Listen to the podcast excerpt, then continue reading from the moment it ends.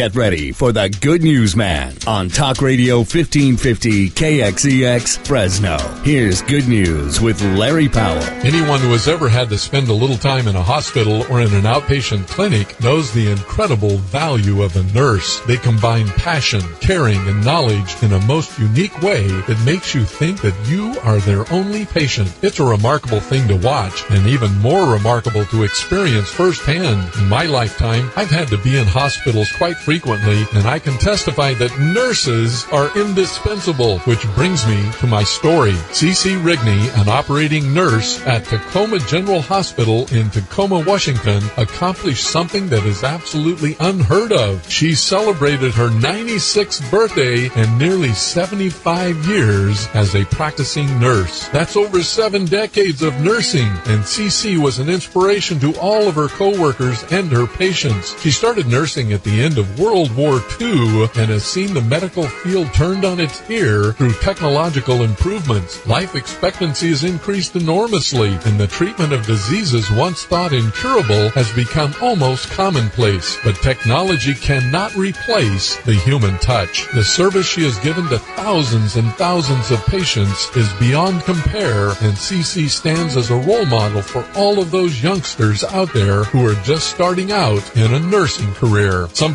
people call it a job, and some people like Cece know it's a calling. What an inspiration and example. Now that's good news.